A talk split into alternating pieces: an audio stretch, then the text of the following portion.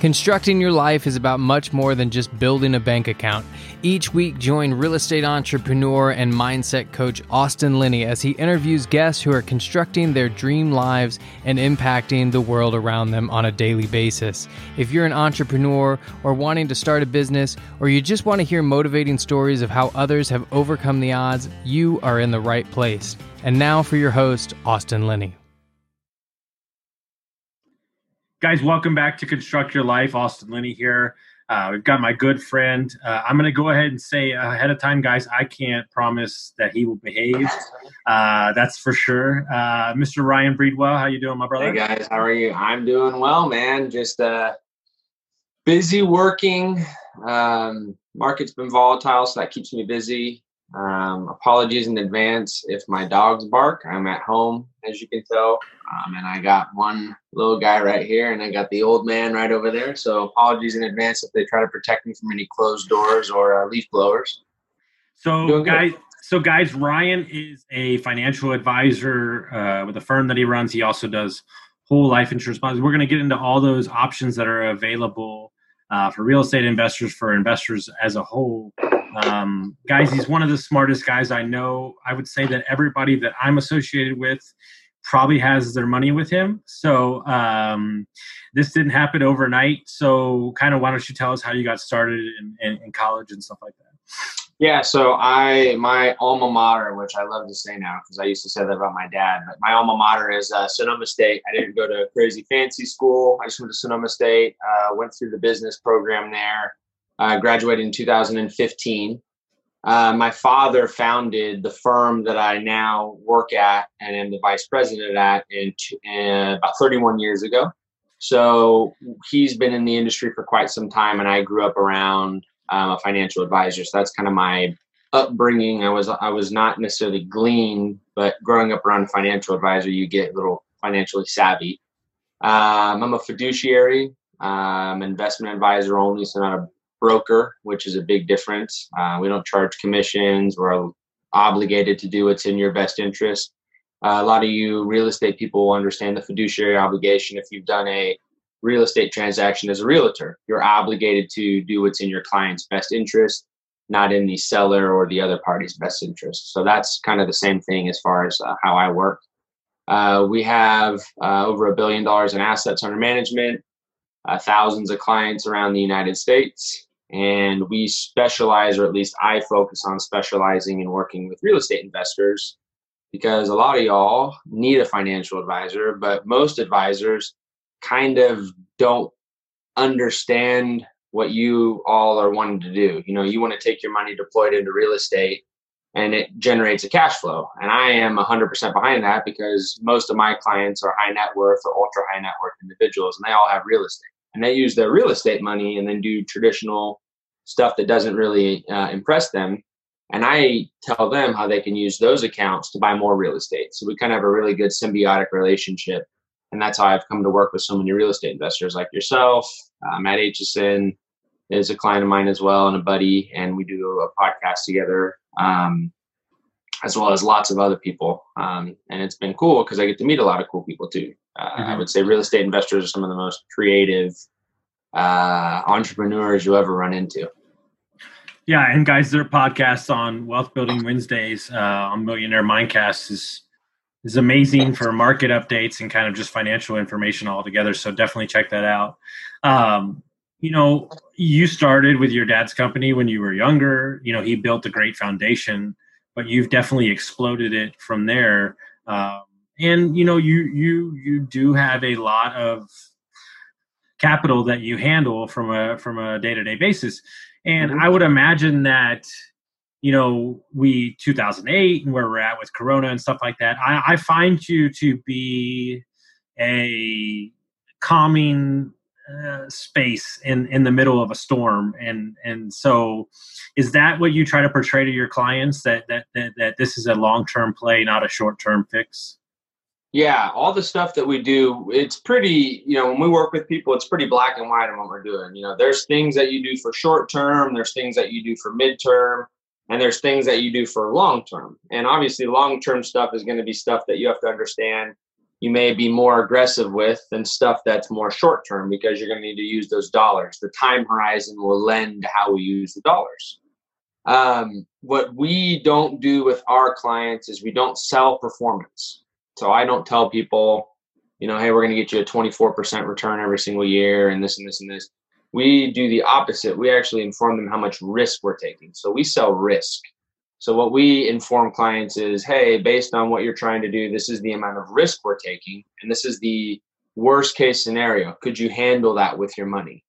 Because what ends up happening is if you tell somebody you're going to make them a 10% return, and then you make them 9%, be it nine is a good rate of return in this uh, example, they're going to be pissed off at you because you you've you under undersold them. Um, you overpromised, underdelivered. So we don't really focus on that. What we do is we focus on how much risk a client is willing to take, and that's going to directly correlate how much their return will be. Uh, as with most things, more risk, there should be more reward expected. And the more risk that you take, the closer and riskier you get to be at the market, the S&P 500, you should expect returns at that level or higher. So that's how we work. And because of that, we don't really have people that when the market goes down, our clients don't react in a normal fashion that a lot of people are accustomed to. Their phones, they don't call us a ton, they don't blow us up. We get a couple emails just checking in? Hey, is when the, you know I've seen the coronavirus, saw the account go down a little bit. Are we okay? And they're just re- they want to know and reassure with us that hey, are we within our risk parameters? Are we doing what we designed the accounts to do? And the way we help them understand that is we actually put a number on their portfolio that correlates with the percentage of risk that they're taking. And the clients get weekly reports. And so they can see how much of a loss they've taken versus how much of a gain they've gotten. And if they go below that number, they know that we're probably, there's something going on because we're not doing what we told them to do. But if we stay above that risk number, it doesn't matter what return we get. We know how much risk we're taking in order to get that return. So that's a very big difference uh, from us for for one thing. Um, and then we do a ton of um, insurance planning, infinite banking, um, premium financing is another thing that's not so common that I do as well. And what that helps real estate investors do is take some cash, put it away in an account that can be used for long term and earmarked for long term, but has some short term and mid term uh, flexibility to be used to buy real estate, to get into investments, to become a lender yourself. But instead of using other people's money and leveraging their money, leveraging your own money and making a rate of return on it while using it. So that's mm-hmm. also another concept that we I very much am uh, about and I work with a lot of people on. Yeah, and we'll get into that. What I find alarming, and maybe I'm just a little more self aware than most, is that I didn't go to school for finances. I didn't. I wasn't a stockbroker, and I find it hilarious to me that my friends who are type A personalities, control freaks, let's call them what you will, that they decide that like, man, I'm really good at investing in real estate, and I, but and then I'm going to go play on Robinhood, right? And then they're going to go mm-hmm. lose forty grand. And, super common. Yeah, super common. And I, yeah. I saw it la- twice in the last three months but as a and we'll just talk to them for now real estate investors younger guys. You do and i know you preach this you do have to be diversified as an investor in order to maximize the return so you can really set yourself up and, and construct the life that you're looking for right? Yeah you can throw darts at a board and you're going to eventually hit a balloon. But if you're just aimlessly throwing your money at things hoping for a return I don't call that a financial plan. I just call that an investment. And what I would talk to those people about, I said, do you just go arbitrarily buy a house because it looks like a good deal? No. You're going to go look at the ARV. You're going to walk the property. You're going to look at the neighborhood. You're going to comp it out. You're going to do some due diligence before you just go ahead and hawk some cash at it. Because as much as uh, the one thing that I always, sorry, I got a little thing popping in there. Uh, one thing that a lot of real estate investors don't like to swallow, the pill they don't like to swallow, is that if you hold a balance sheet, all the stuff that I do, it's always going to fall on the uh, equity side. It's not a liability. Real estate, no matter how good of a real estate investment it is, it could be paying you a million dollars a second. It's always going to fall as a liability. And that was that's reared its ugly head over the past couple weeks. So not only do you need to be diversified in your real estate holdings, the type of real estate holdings you have, that also translates over to almost any other type of investment. Traditional stuff like me, like being in the stock market. What are we holding? Are we holding just a bunch of technology? So what I've seen is a lot of guys they'll buy weed stocks or they'll buy hundred percent of their money into uh, uh, like American Airlines or uh, I was dealing with a guy yesterday and he sends me his portfolio and he's like, well, how am I doing? And he had no idea he had taken out a $24,000 loan. Thank God the loan was in a positive margin at that time. But I had to educate him. I said, if this goes negative, they're going to start asking for about six grand a month. And he was like, holy cow, I need to sell this off right now. I had no idea I was doing that. So the, the thing that you, do, you don't know what you don't know. And I'm not going to sit here and try to tell you that I know more about real estate than you guys because you guys have boots on the ground and are, are in the houses. And I walk those houses with people. I I understand them enough to be dangerous. I own some real estate myself, but I always know that you, you know my real estate investors are savvy at what they're doing. They rely on me to be the voice of reason on what to do with their money outside of the area of understanding. And I think the biggest thing that like you're touching on that a lot of real estate investors make is they get so in uh, in a habitual mode of throwing what you know that they're scared let's just say for what it is they're scared to step outside of their comfort zone when they had to step outside of their comfort zone to get into the growth zone they're in right now and it's almost like they don't want to compound that they're afraid of mm-hmm. what's next mm-hmm. and there's like a i know there's a like a picture online that i've seen of like this miner and he's dug all these holes and he, he mm-hmm. gives up right at the end and he's right about to hit his mm-hmm. diamond mm-hmm and it's almost like that's where you're holding yourself you mm-hmm. could when you're in the growth zone it's supposed to be uncomfortable and you could take that next step and say i'm going to hang my hat and find somebody that i can trust. Like you've like i've done with my real estate deals. I have a construction team i can work with. I have lenders i know. I have a title company that i know i can rock with.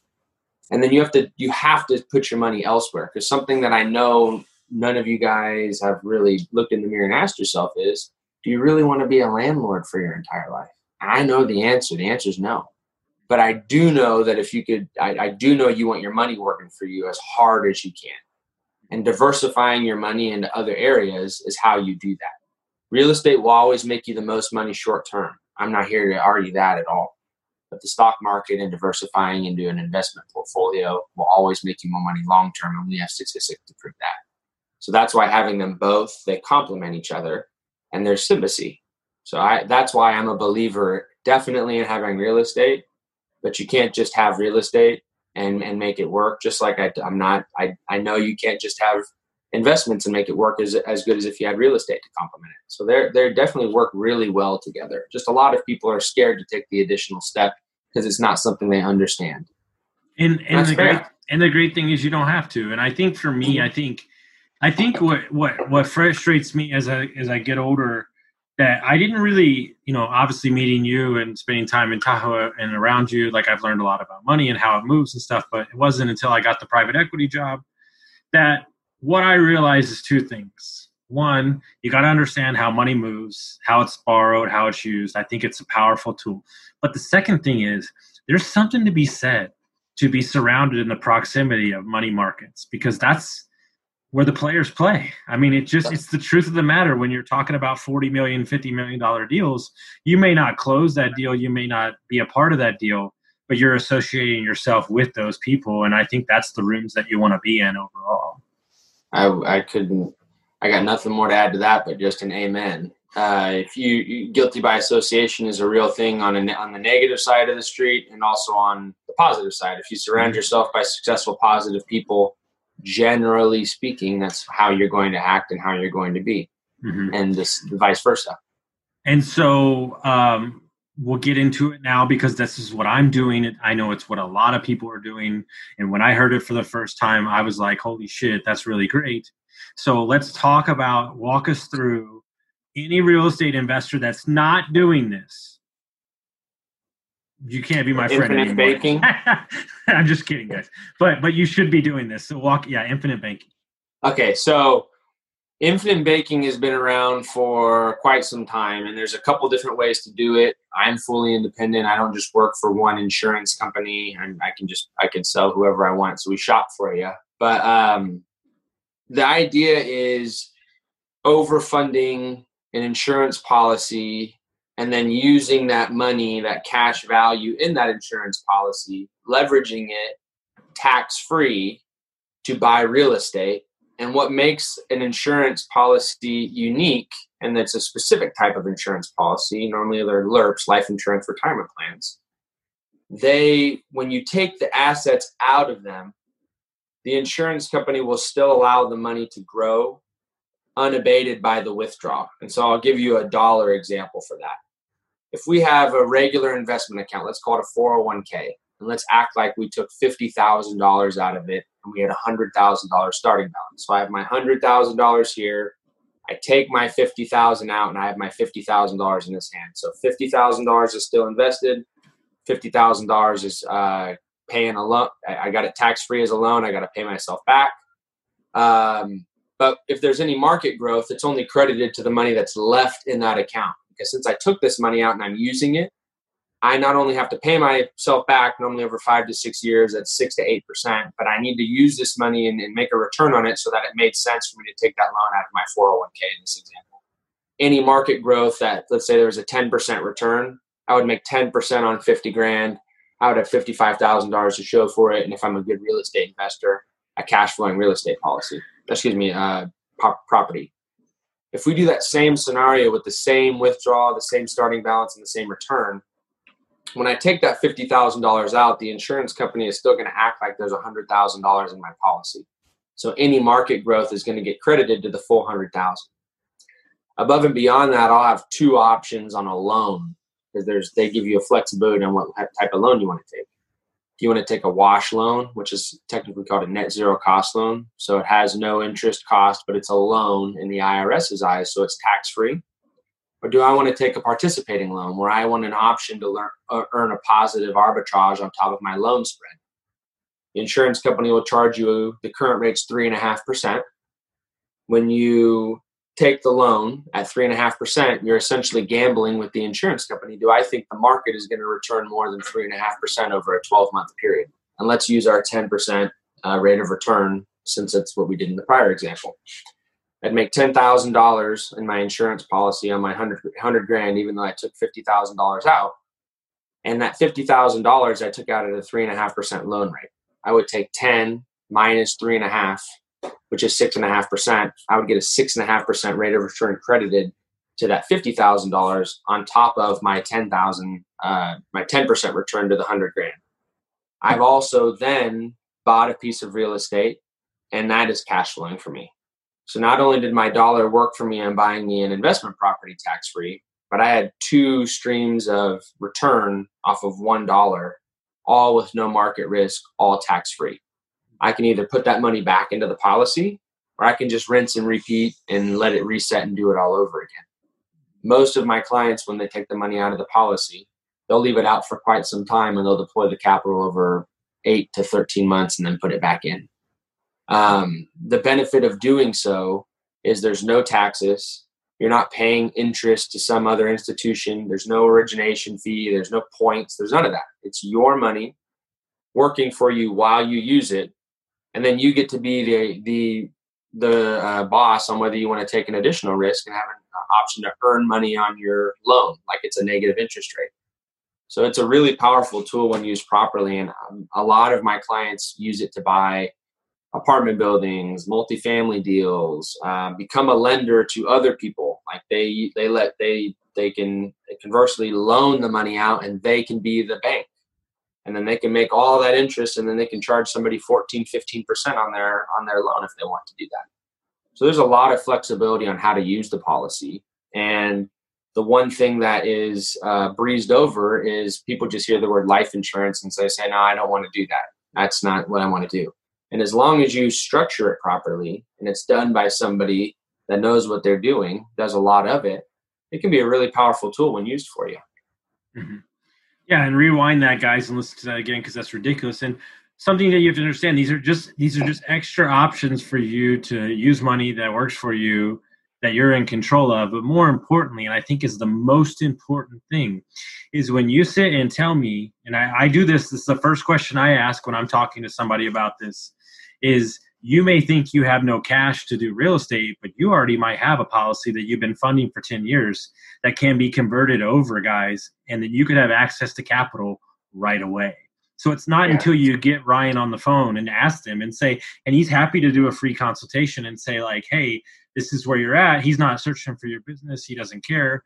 And like, you have to turn over every stone in order to truly exhaust if your if your dreams and your goals are to be financially free and on a beach somewhere or hanging out with your kids at a soccer game you have to look at every option on the table.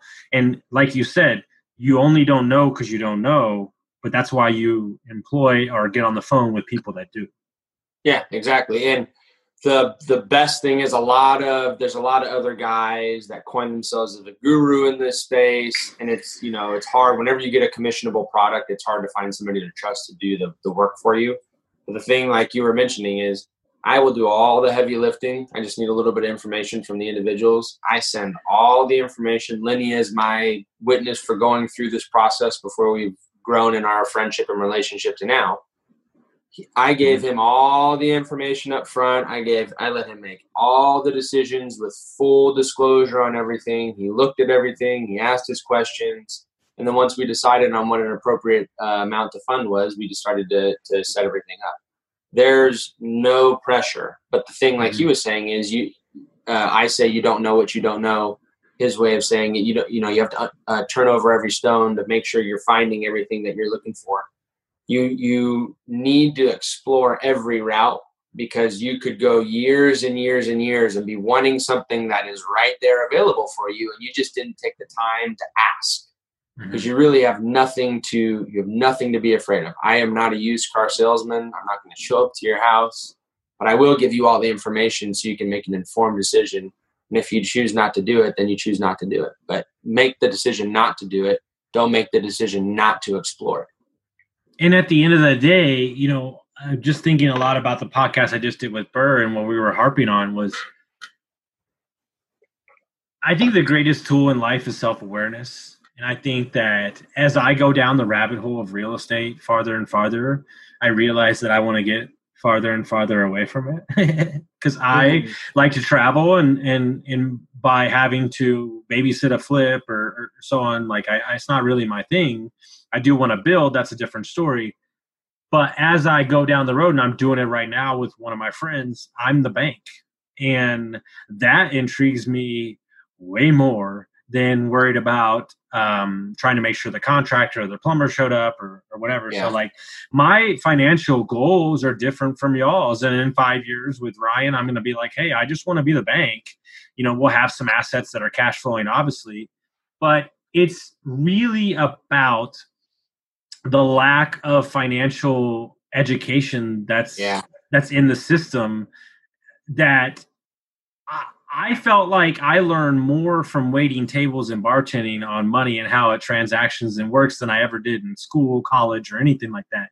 And it truly is the reason that I think it starts from the beginning. And you know, you look at these kids these days, um, and you know, not everybody's an entrepreneur, but it's the lack of understanding of I mean, as simple as like how Blackstone works, right? Nobody understands that. Even simpler than that, how a credit card works. Yeah, exactly. And it wasn't until our mutual friend, Miss Mel, Mel, Mel Clark, yeah. Uh, yeah. told me she's like Austin. The people from the inner city don't even know how a fucking credit card works, and I was like, "Oh shit!" Like that was like the holy shit moment to me. Like they never heard of a trust. They never the stock market. Please, like. Yeah. So it's just about getting around the right people. You don't have to trust everybody, but you have to explore your options, and that's all we're saying. So, if you're, let's just say, we'll, we'll, we'll create an avatar, right? We'll just create some fake person. Mm-hmm. Let's say you're 26, you got 100k in the bank, and you got three properties, right? And you want to be, let's just say, what would your advice be to that person um, to diversify. You know i think the problem with real estate investors if i'm if i i'm not getting in your business but i would imagine the number one problem they're worried about is access to their capital. Yeah that's the that's yeah they want liquidity. So with most of my real estate investors we have 80 to 90% of our money going into non-qualified assets, so stuff that money can go in and come back out unabated, and maybe 10% into qualified accounts that have a tax benefit but are long term, meaning once you put the money in, you can't get the money out till age 59 and a half. Um, that's that's okay if you want liquidity. If you want liquidity, there's options for that. That's let's say this person, this 26 year old, came to me like I just had a 30 year old come to me out of Florida, uh, making a couple hundred grand a year, hasn't set up anything, wants to do an infinite banking. He has a couple hundred thousand dollars in the bank. Uh, so what are we going to do? Uh, we're doing a hundred thousand dollar annual life insurance policy for 10 years. We're going to lower the premiums after that down to uh, $40,000 a year. In year two or three, he's going to have enough money into that policy to start lending it out and buying more real estate deals. There goes my light. Sorry, guys, my battery died. Um, once he does that, um, he's also going to set up a brokerage account. He put about $25,000 into that, and now he's putting an additional $3,000 a month into it, knowing he can call my phone and I can wire in the funds whenever he wants. And then, second to that, he's going to set up a solo 401k. That solo 401k is going to be for his long term investments. He can make a corporate contribution and an individual contribution to help lower his tax liability and keep him inside the tax brackets that he needs to so that his loans um, work the way he wants to so that, it, so that he doesn't go and pay taxes on money he doesn't want to and that's why working again with somebody like myself is an important thing and another thing to this 26 year old or this 30 year old in my example mm-hmm. he was about to set himself up on a life policy with another guy and all i had to do was just go through it and read the contract with him and ask him if that's what he wanted to do do you want to pay premiums to age 85? No, I don't. Well, you have to. It says it right here. I don't want to do that. Do you want to pay an 8% loan cost on your money? No, I don't want to do that. Well, that's the loan cost at a, at current interest rates, and uh, Fed just held them at a zero to quarter uh, interest rate banding. So where do you think that loan cost is going to be when interest rates are back up where they need to be, one percent to one and a half? I mean, you just this is the type of stuff that's not talked about. That it's not the sexy stuff.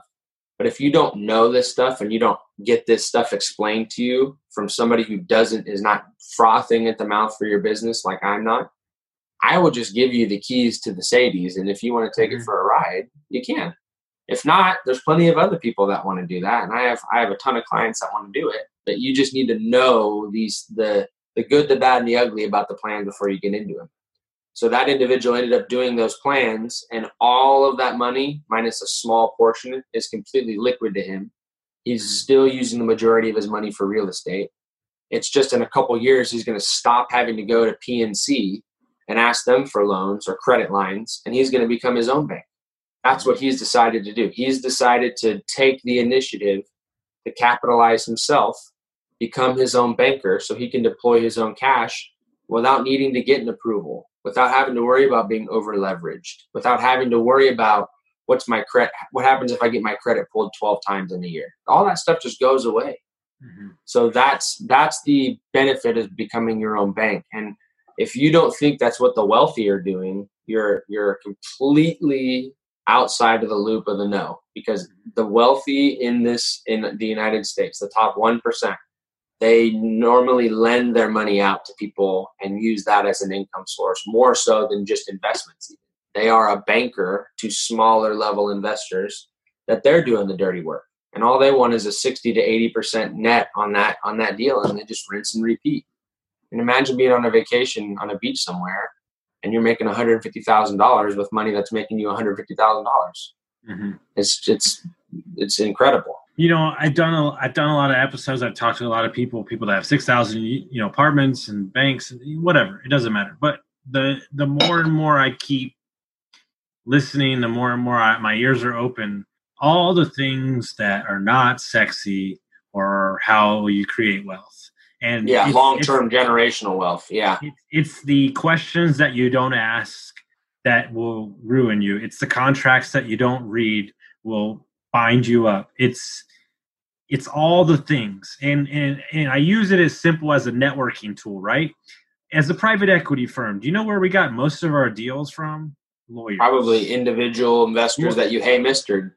Yeah, and lawyers and and and Yeah. and and and you know, and, and it's not from the investors, guys. You you have to look at the the avenues that are less traveled, and if you don't think, and, and let- let's just be, he's 100 percent right. If you don't think that people who have a ass load of money are out doing flips, you are smoking something.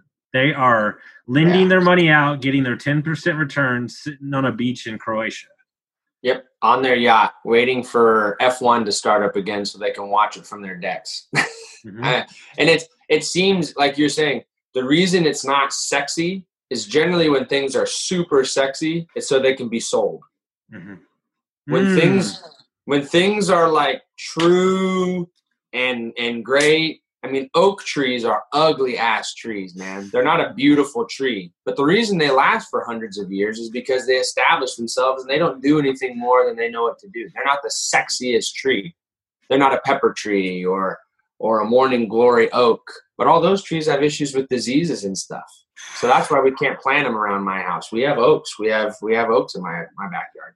Dude, So you Brevo, have just, to add- Brevo just brought the hammer, dude. They're only sexy because they're getting sold. I mean, I can't get past it. That's so good. Yeah, you. I mean, the reason that things have to be shined up and and they have to sound better than they are. There's an old, old, old saying: if it's too good to be true, it probably is. Mm-hmm. Because you have common sense built into you. It's innate. It's in your DNA from the time you're born. You have some level of common sense, especially if you're listening, watching a podcast, trying to better yourself. If you're on this, I'm going to assume everybody has a decent level of common sense. If something seems too good to be true, it's just too true. If it can't be backed by a contract, by somebody can't put it on paper, if they can't quantify it with data, it's probably just not true.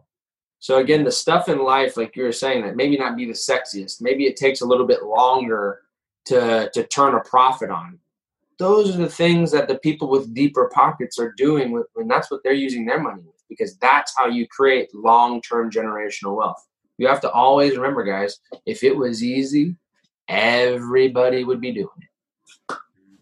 And all we're trying to do on these platforms, podcast, Ryan's Wednesday podcast, and Matty A, is we're just trying to open the possibility of options and doors. And that doesn't mean that you have to work with me. It doesn't mean you have to work with Ryan. It doesn't mean you have to work with Matty A. It doesn't matter. We don't care, guys. Mm-hmm. We're just merely providing value and allowing. And what what is interesting to me is like 90% of the time I have no idea what you're talking about. Like literally I don't even know what you're saying. Like you're just using words about money transaction and stuff. But but it is but it is there is something to be said to be in those rooms, right? And you and you definitely pick up little things and stuff like that. And so what I'm trying to get across to you is hanging out and it's not a bad thing. You can hang out with Bob and Frank all day long that maybe they only do single family flips and that's great and maybe that's what you want to do the rest of your life like tear it up man i don't care but it wasn't until i started getting around bankers and multifamily investors who are buying thousand units at a time that my Mhm. entire world shifted and it's just one of those things where like if you have a sweet spot and you can do it don't jump to the next thing because it's the sexy thing to do if you're making the profit margins like just sit there and continue to hit the bullseye over and over and over again. And that's all you're looking for.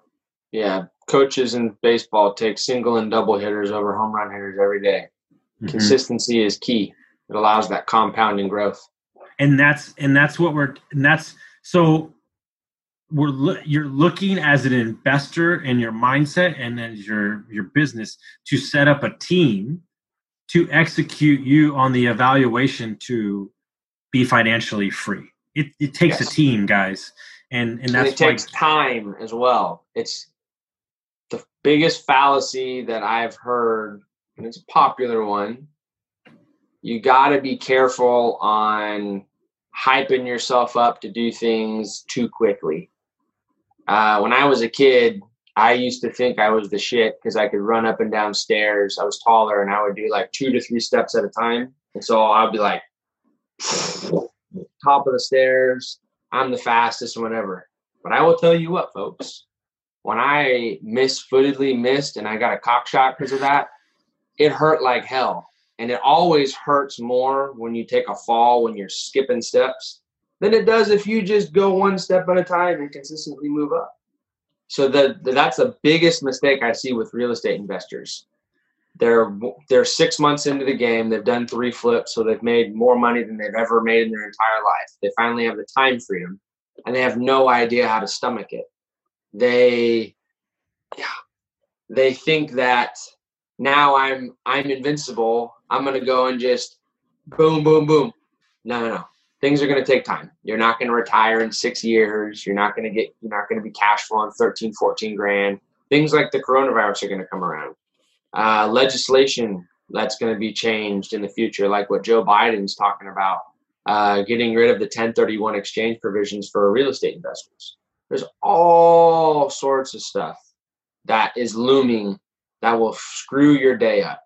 So going back to what we were talking about 10 plus minutes ago, diversification is the key to having long-term wealth. I don't know any one ultra wealthy person that has all their money in one thing.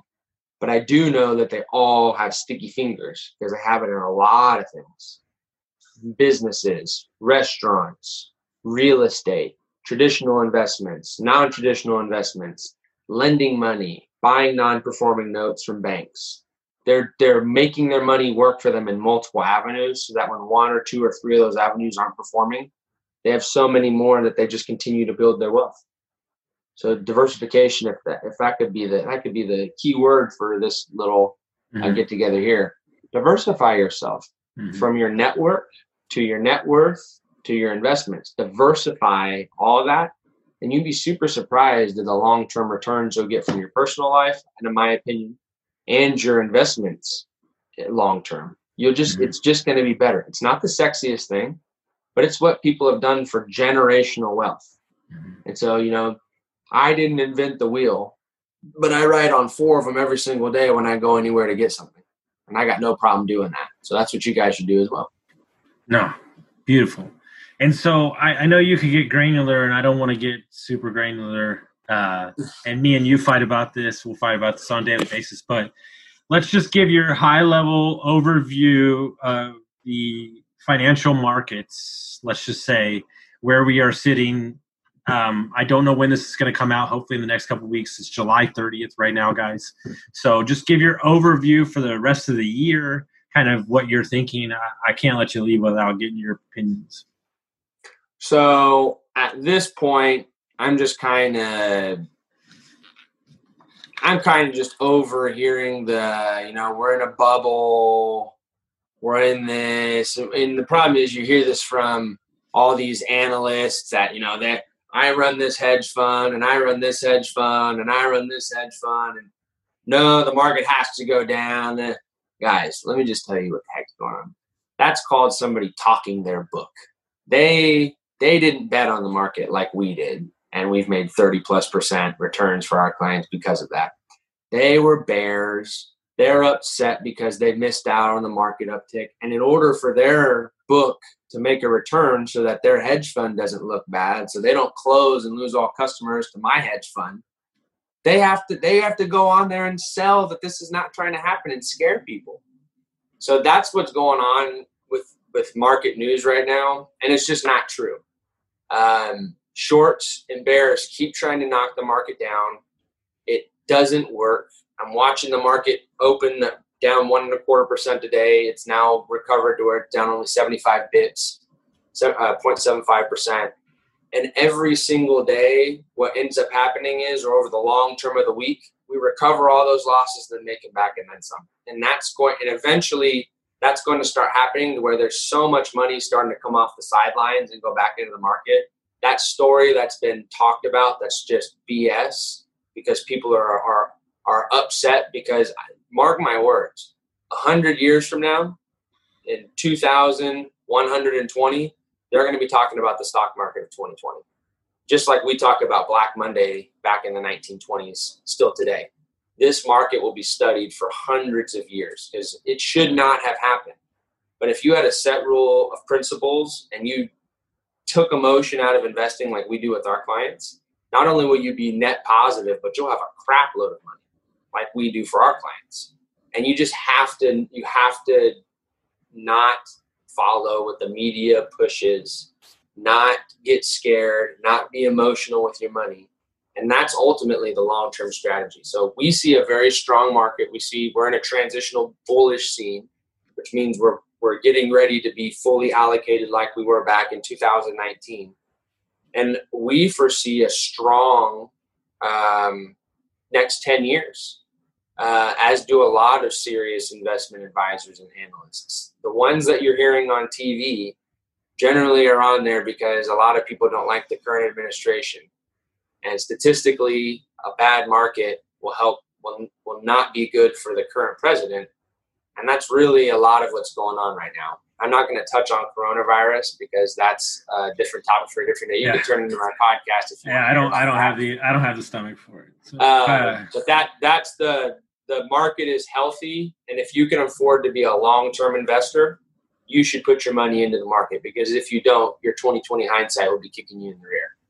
And and I, I want to drill down on something there because it's super important because like I've never met anybody that is so unemotional about business transactions and real and deals. Like you're you take full emotion out of it. How do you do that? Like because that's the number one thing that real estate investors don't do. Um, money is an inanimate object.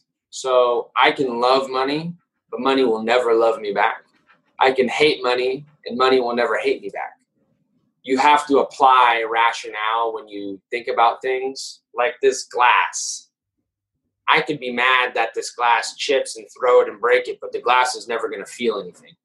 So I can't be emotional about something that can't react or or interact with me in the same way. So that's a waste of my time. Um, the other thing is I understand how money works, and a lot of real estate investors, even though they're very good at making money, don't understand how money works.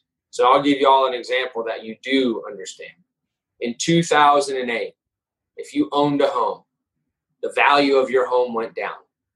And in 2008, if you owned investments, the value of your investments went down. But I will ask you something.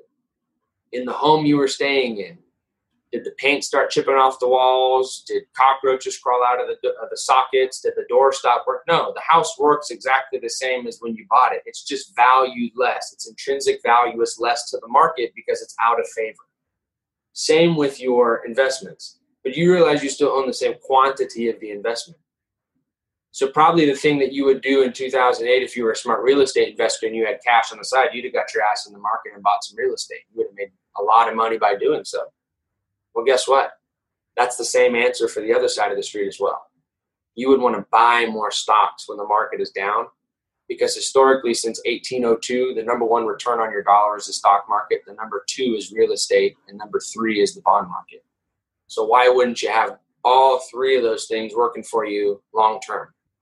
So that that's a big fallacy with real estate investors. They see red and they get upset because they're emotional and then they want to sell their investment off and realize that loss.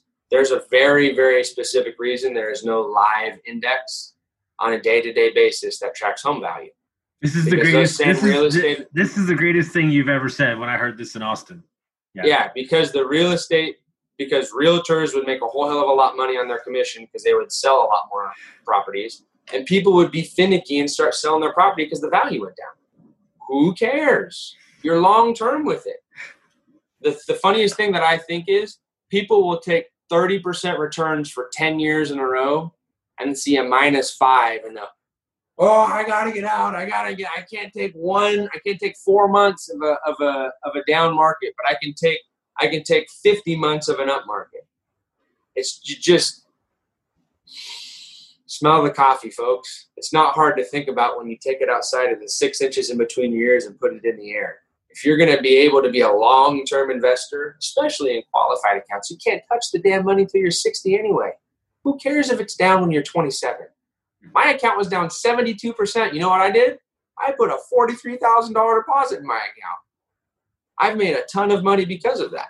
Mm-hmm. There, you have to be unemotional with your money when it comes to real estate, when it comes to traditional investing, and you have to have a plan and a process, and you have to follow that with freaking blinders on. The, some of the fastest horses on a horse track are the ones that need the damn blinders. Because as long as they can keep their head moving forward and not get distracted by the other jockeys or anything else going on around them, they are going to be the one you want to put your money on because they're probably going to be one of the fastest horses on the track. Put your damn blinders on. Stop getting distracted by the noise from other people who don't know what you're doing, who are jealous about your success, who want your success, and so they're going to try to talk you down so you can slow down so they can catch up. Ignore all that. Set your plan, set your process, follow through. Do not get thrown off because you see red in your long-term investment account. I mean, seriously, guys, it's it's the most you have. You just it's because there's there's lack of financial education, but you just have to know that you have to take risk in everything in order to get reward long term.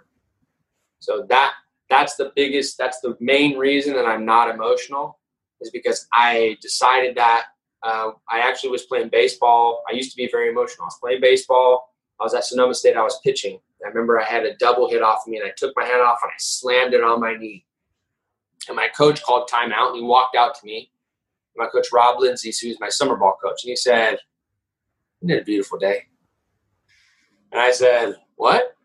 He said, "What did that hat do to you?" I said, "Nothing." He said, "Then why are you hitting it on your knee?" if you show your emotion, especially to your competitor in that situation, you've immediately lost. So why don't we take that emotion and let's take that energy and let's redirect it to something proactive? We have a brand new batter why don't you strike him out? Every batter is a new batter. Every pitch is a new pitch. Every day in your working world is a new day. And if you're an entrepreneur and if you're like me, you you better wake up with this mindset. I'm a hunter. I need to kill so I can eat today. How can I also feed my family and friends so that when I'm down and out, they're looking to feed me? So these are the these are the these are the mindsets of the successful people that I've put myself around and that's again why I'm not emotional with any of my investments. It's not appropriate. I doesn't, the only thing I'm emotional with is my wife. And that's because that's appropriate. I'm not emotional with my investments because that's an inappropriate way to think about your money. Mm-hmm. So if you think about your money that way, don't call me yet. When you're ready to take the big boy steps to, to, to move to the next level, to do what it takes to make your money work hard for you, not be emotional, be an investor, be a long term thinker. Those are the type of people that I work with and the type of people we make millionaires. Mm-hmm. And I mean, beautifully said. I mean, at the end of the day, I mean, I think that. I think that if you remove your ego from it and you position the people in your in your world to do the things that they do best, I think that you can create financial freedom uh, but more importantly, I think that you can understand that you're you're taken care of, right? And the only reason that I want to make a lot of money is to give it away. Because I'm just that type of person. I mean, it's just who I am, right? But it takes all these things working in conjunction to create the wealth that I want, right? That other people want. It's not just done from one vehicle. And it wasn't until I was made this understood in, in, in my world that, that it changed my life and, and it allowed you to look at it from a different point of view because I was massively emotional um, about real estate and it doesn't get anything done because every deal is the best deal of your life and every next deal is the better deal. Yep, that's that's 100% true. It's uh it's weird, but when you're an entrepreneur, you have to have that golf mentality. You know, you're gonna have a bunch of shitty swings and hits, you just need one good one to line yourself up for another 18. Mm-hmm. So that's the same idea with your with real estate or any other well mainly real estate because it's there's such a swath of deals available. You're gonna have a lot of dogs, but you're gonna have a lot of winners as well. And so when you win, you just need to make sure that your wins are big wins so you can parlay those into other other wins. But everybody loses.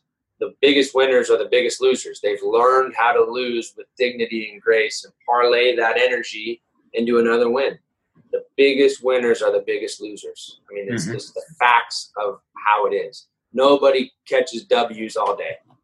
No. Just nobody does. And I would. I mean, I, Austin heard me catch the, one of the biggest L's I've ever caught in my career. Yeah. It was like a three hundred thousand dollar Yep. commission on a deal. hmm You want to know what my reaction was? Oh, okay.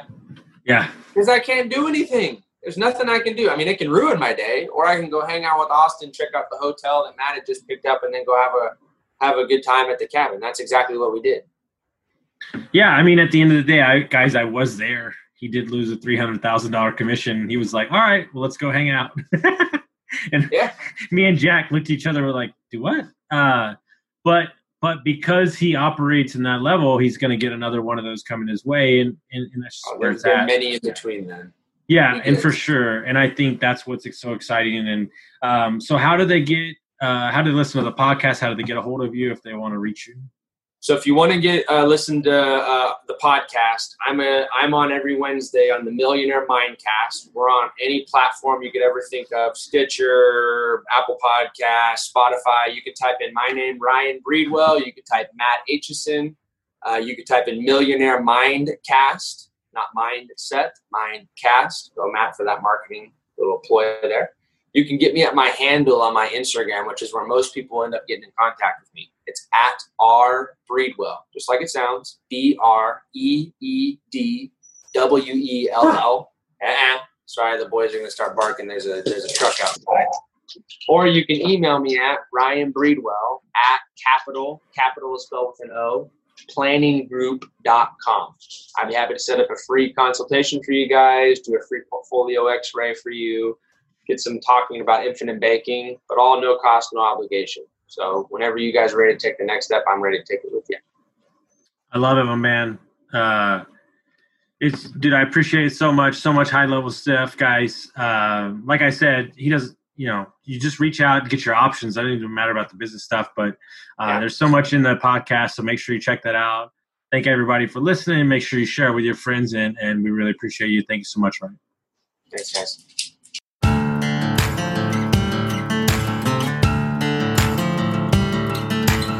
Thank you for listening to Construct Your Life with Austin Linney. If you enjoyed this episode, be sure to rate, review, subscribe, and pay it forward by sharing with a friend.